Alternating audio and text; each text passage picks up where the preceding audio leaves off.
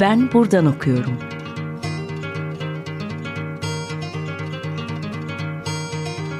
Edebiyat ve başka şeyler.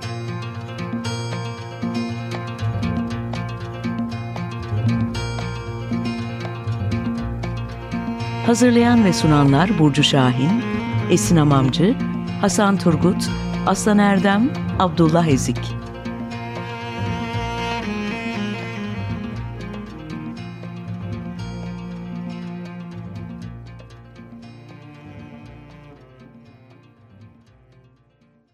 Herkese merhaba. 95.0 Açık Radyo'da Ben Buradan Okuyorum programındasınız. Ben Esin Hamamcı. Bugün Everest Yayınları Türkçe Edebiyat Editörü Sevda Gül Kasap'la birlikteyiz. Hoş geldin Sevda Gül. Hoş buldum Esin. Nasılsın? Teşekkür ederim. Heyecanlıyım. Teşekkür ederim davetiniz için. Biz teşekkür ederiz. Bugün Abdülhak Şinasi Hisar konuşacağız bol bol. Ee, Hisar'ı şöyle özetleyebilirim kendim adına. Ee, üniversitedeyken biz yokluğuyla meşhurdu. E, adı var, e, konuşuluyor. Derslerde bazı metinlerinden e, bahsediliyor, bahsediliyoruz. E, fotokopilerini okuyoruz ama kitaplarını e, bulmak neredeyse imkansız. Sahaflarda zar zor rastlıyorduk. Basılamamasında etken e, sebep tabii varisleri muhtemelen konuşulan.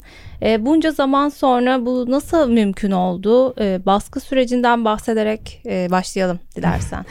Ee, evet, e, edebiyat öğrencileri için Abdülhak Şinal Sisar kitapları bir efsaneydi gerçekten. Evet. Ben de roman dersinde fotokopiden okuduğumu hatırlıyorum. Bu yüzden de eksik ve mesafeli bir okumaydı bence. Abdülhak Şinal Sisar kitaplarının e, okurla arasında e, yıllar süren bir mesafe vardı. E, Everest yayınları olarak Hisar külliyatını okura ulaştırmak için e, harekete geçmek istedik. E, bu işi nitelikli bir çalışmayla sürdürme heyecanı duyuyorduk. E, süreç de tam burada başladı aslında. Abdülhak Şinasi Hisar'ı okurla yeniden buluşturma heyecanı. E, varisler her şeyden önce kitapların özenli basılmasını ister. E, görüşmeler sırasında bizim de en önemsediğimiz konu kitapların nasıl basılacağıydı. E, belli bir plan çerçevesinde Abdülhak Şinasi Hisar edebiyatının zenginliğini ortaya çıkaracak çok yönlü bir yayın çalışması gündemimizdeydi. Nereden başlayacağımıza, nasıl yol alacağımıza çok hızlı karar verdik. E, Hisar Külliyatı ile ilgili araştırmalar yaptık. Sağlığında yayınlanmış eserlerinin tüm baskılarını ve kitaplaşmadan önce dergi ve gazetelerde yayınlanan tefrikalarını inceledik. Kitaplaşmamış yazılarını tespit ettik. E, bu doğrultuda talebimizi ilettik. E, somut ve hızlı adımlarla neler yapabileceğimizi anlattık ve bütün sorulara cevap verdik. Ee, Everest yayınlarının külliyat çalışmalarına bakış açısı okurlara olduğu kadar varislere de güven veriyor diye düşünüyorum. Ee, bu yüzden diğer meseleler bu noktadan sonra hızlı çözüldü zaten. Peki kitapların basım sürecinden e, biraz daha bahsedeceğiz ileride. Biraz konuyu şuraya çekmek istiyorum. Aslında Edebiyat e, kanonunun bölündüğü isimlerden biri Hisar. E, onu muhafazakar bir çizgide değerlendirenler olduğu gibi modernist bir yazar olarak görenler de var. Öncelikle bu ayrımda sen nerede duruyorsun? Bunu merak ediyorum. Öte yandan Hisar'ı edebiyat tarihinde nereye e, nereye koymalıyız? Nereye oturtmalıyız sence? Hmm, evet yani e, çok doğru bir ayrım bu konuşmak için aslında. Evet Edebiyat tarihinde belli başlı edebi topluluklar o günkü yazın çizgisinin belirli ortaklıklar e, teşkil etmesiyle ortaya çıkar. Hisar'da kendi döneminin edebiyat çevresinin her zaman içinde olmuş fakat kanon dışında bırakılmış bir yazar.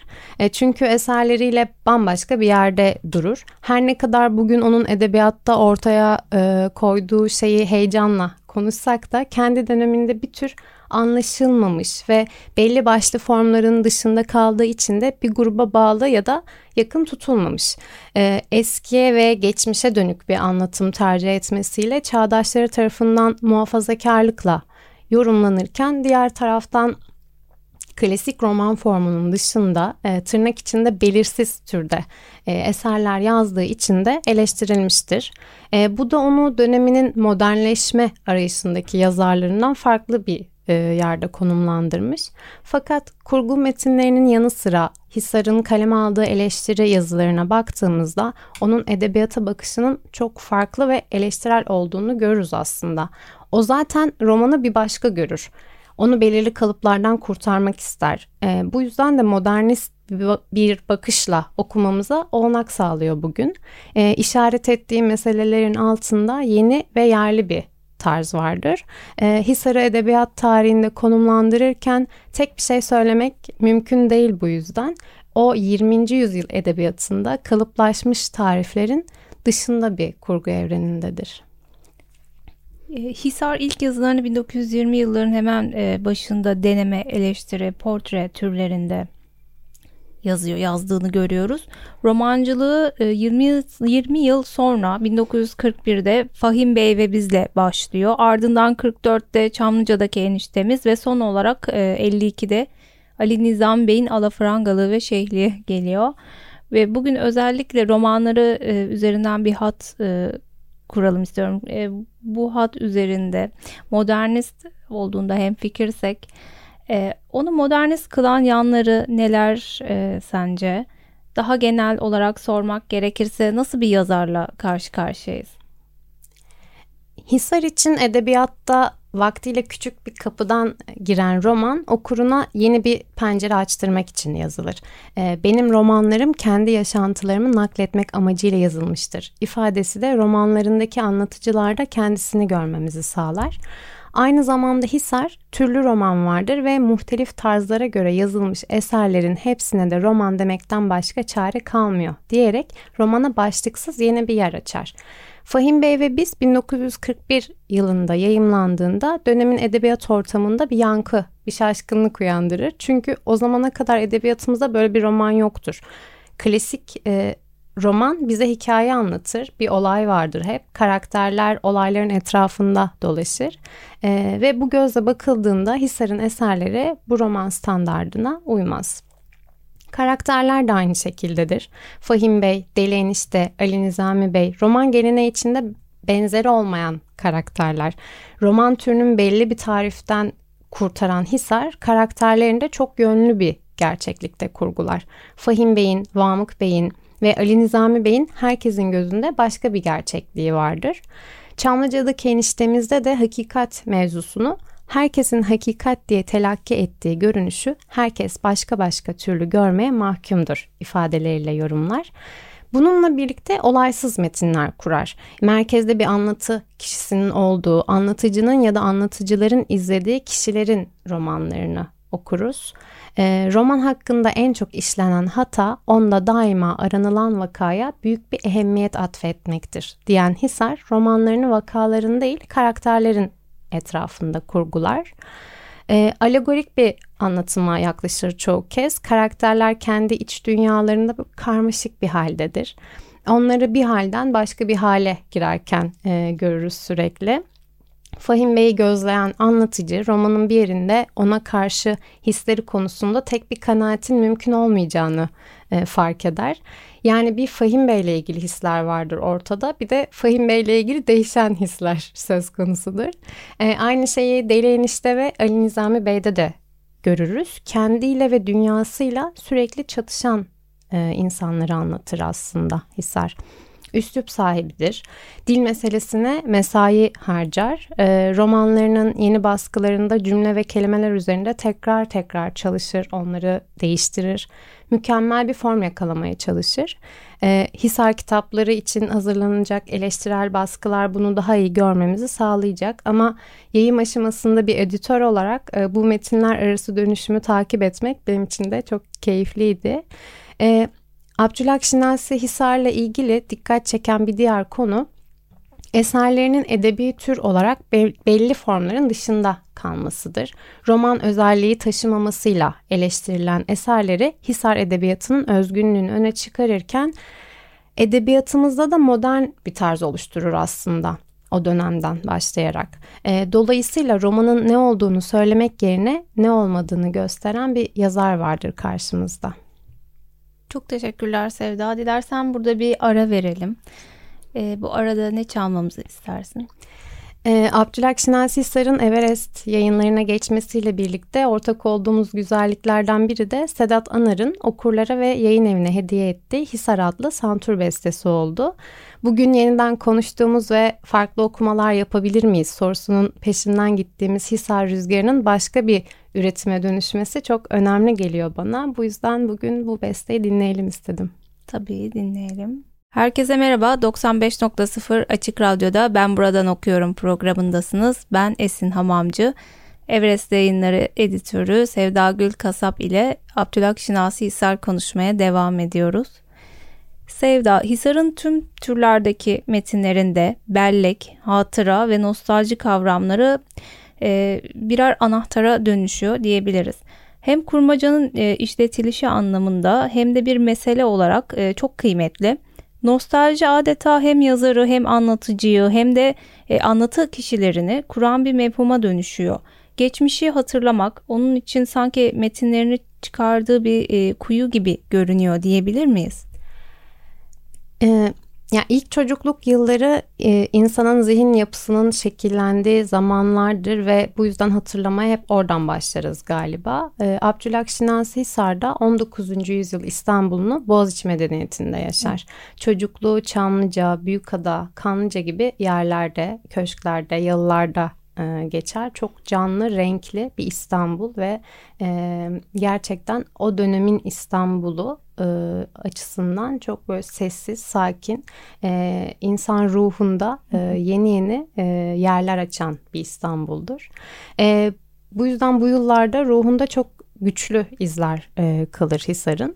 E, onun için çocukluk bir mazi cennetidir. E, entelektüel bir ailede büyüdüğü gibi edebiyat ortamının merkezinde bir yaşam sürer. E, genç yaşta Paris'e gider. E, orada yazarlığının şekillendiği yıllarda etkisini göreceğimiz Fransız yazarlarla e, tanışır. Bu yüzden onun için edebiyat anlama ve aktarma aracı olarak erken yaşta deneyimlediği bir üretim e, alanıdır.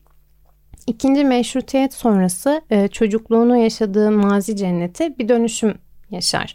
E, yıllarda çıkan yangınlarla bir doku kaybeder şehir. Köşkler birbirine yabancı apartmanlara e, dönüşür. Artık eskisinden farklı e, bir İstanbul'la karşı karşıyadır herkes ve tabii ki de Abdülhak Şinasi Hisar. E, Hisar'da çocukluk yıllarını hatırlarken kendini cennetten düşmüş bir adam gibi e, tarif eder. Bu noktada da tabii e, Proust'un da etkisiyle e, geçmişi yazarak onu bir bakıma korumaya alır. Bunu da nostaljik bir yerden yapmaz. E, geçmişle bugün arasında bir ilişki e, kurar aslında. Geçmişi bugünle değil geçmişle anlamlandırmanın önceliğini vurgular. Bugünü anlamanın da yollar arasında bir köprü kurar. Yani bunu hem romanlarında fark ederiz. Ee, çocukluğundan başlar anlatıcı hatırlamaya e, o karakterleri. Hem de anıları zaten e, anılarının atmosferinde hep bu vardır. Geçmişi anlama, onu bugünden e, değil oradan e, okuma. E, onun eserlerinde geçmiş vardır elbette e, bu açıdan ama metinleri yeniden okurken zamanı farklı bir şekilde ele aldığını da görürüz. E, bir geçmiş severlikten ziyade bugünü anlama ve anlatma yöntemi olarak kullanır. Tanpınar'ın e, söylediği gibi hatıraların ağacını kendi içinde büyütmesini o kadar iyi bilir Abdülhak Şinasi Hisar. Evet aslında demin mazi cenneti derken çok güzel söyledin. E, çünkü bu cenneti e, e, mazi olarak görmüyor. Yaşanan gerçekten e, yaşatılacak bir cennet olarak da görüyor. Kesinlikle. Hisar dediğimizde delilik meselesine de değinmeliyiz bence bu arada. Çünkü bazı karakterlere gerçekten tuhaf ve belki deliye çok yaklaşan tavırlar içerisinde e, olabiliyor. Sen ne demek istersin delilik meselesi ve Hisar üzerine? E, yani karakterleri konuşurken de e, bahsettik aslında çok farklı bir karakter kurgular. E, olayları da onun etrafında e, hatta e, e, konumlandırır dedik. E, karakterler birbirleriyle tutarsızdır. Kendi içlerinde tutarsızdır. E, Fahim Bey bir gün kıyafetlere kafayı takar. E, bir gün gelir evde yemek yapmaya başlar, evdekileri delirtir. E, bir gün e, gider ofisinde çalışırım der ama çalışmaz aslında. E, Çamlıca'daki eniştemizde de bunu görürüz. E, sürekli köşkü satmaya, kiralamaya e, çalışır. E, ama sadece fiyat aldıktan sonra vazgeçer. Ben bunun değerini öğrenmek istiyordum aslında e, der. Ne yaptığı belirsiz aslında karakterler. Evet evet yani belirsiz Düşünceleri ve, değişen sıklıkla. Evet yani delilikle ilgili şöyle bir e, anekdot e, var bir de. E, geçtiğimiz aylarda Kadıköy Belediyesi'nde yaptığımız bir Abdülhak Şinasi etkinliğinde Sevcan Tiftik bu açıdan birazcık böyle e, irdelemişti delilik e, mefhumunu. Ve e, Çamlıca'daki eniştemizin yani Vamık Bey'i e, iki psikolog arkadaşına e, sormuştu. E, ve e, tüm o hareketleri, belirsizlikleri, tutarsızlıkları kendi içindeki devinimleriyle e, psikolog e, arkadaşlarından şizofren e, olabilir e, dönüşünü e, aldı. Teşhisini koymuş evet, bulunuyor. Evet teşhisini koyduğumuz bir e, karakter. Hmm, ama tabii bunu e, Abdülhak Şinasi Hisar'la da ilişkilendirebiliriz aslında. Evet biyografisiyle e, ilişkilendirdiğimizde belki ondan da bahsetmek istersin. Evet yani... E. Delilik ve tuhaflık tuhaf tuhaf biri, takıntılı e, biri. E, Tahatoros e, arşivlerindeki böyle notlara baktığımızda, hatıralara baktığımızda inanılmaz temizlik takıntısı e, olan, dolmuşa bu yüzden binemeyen, işte manavdan alınan sebze meyvelerin bazılarını yiyemeyen, e, kalabalıklara karşı böyle bir e, uzak durma haliyle yaşayan bir yalnızlık e, aslında bir yalnızlık arayan ama e, inanılmaz da sosyal biri. E, onu o dönem içinde birazcık böyle hani halktan uzak olarak da aslında toplumdan uzak biri nasıl e, toplumu anlatabilir şeklinde eleştirilmiştir. Ama bu onu toplumdan e, uzak tutmaz aslında. O bir bakış e, açısıdır. Çok iyi gözlemler herkesi. Ama onun da kendi içinde e, böyle delilikleri e, vardır. Bence mükemmelliyetçiliği de bu takıntısından gelir. Yani çocuk yaşlarından itibaren e, okuduğu okullar olsun, yazar arkadaşlıkları olsun hep bir edebiyat çevresinin içindedir ama e, Hisar'ın roman yazmaya başlaması yani yayınlandığı ilk roman 1941 yılında e, karşımıza çıkar. E, o da Hisar'ın 50'li yaşlarına aslında denk gelir. E, bu onun ne kadar hani e, kendi içinde de mükemmelliyetçiliği aradığını, kendini Hı-hı. beğenmediğini Hı-hı. ve en iyi budur diyene kadar e, uğraştığını hani gösterir Gösterir. bize. Peki Everest yayınları olarak nasıl bir süreçtesiniz? Bundan sonra bizleri hangi Hisar kitapları bekliyor bu zamana kadar? Neler çıktı Everest'ten? Ee, ilk aşamada yazarın sağlığında yayımlanmış roman, anı, biyografi ve antolojiden oluşan 11 kitabını esas aldığımız bir yayım çalışması yürüttük. Hisar Külliyatı'ndaki kitaplaşmamış metinleri e, kronolojik ve tematik bir çalışmayla okur karşısına çıkarmak için e, şu sıra te, e, titiz bir çalışma içindeyiz ve önümüzdeki günlerde yeni kitap duyurularımız bu derlemeler olacak. E, deneme ve tenkit yazılarını bir arada okumamızın e, yani romanlarıyla, anılarıyla bir arada okumamızın Hisar'ın edebi evreninin genişliğini e, anlamamıza katkı sağlayacağını düşünüyorum. E, bunlarla birlikte tüm eserleri için eleştirel baskılar, resimli özel edisyonlar gibi çalışmalarımız da gündemimizde diyerek noktalayabilirim. Çok teşekkürler Sevda konuğumuz olduğun için. Ben teşekkür ederim. Bugün Everest Yayınları editörü Sevda Gül Kasap ile Abdülhak Şinasi Hisar konuştuk. Sonraki bölümlerde görüşmek üzere.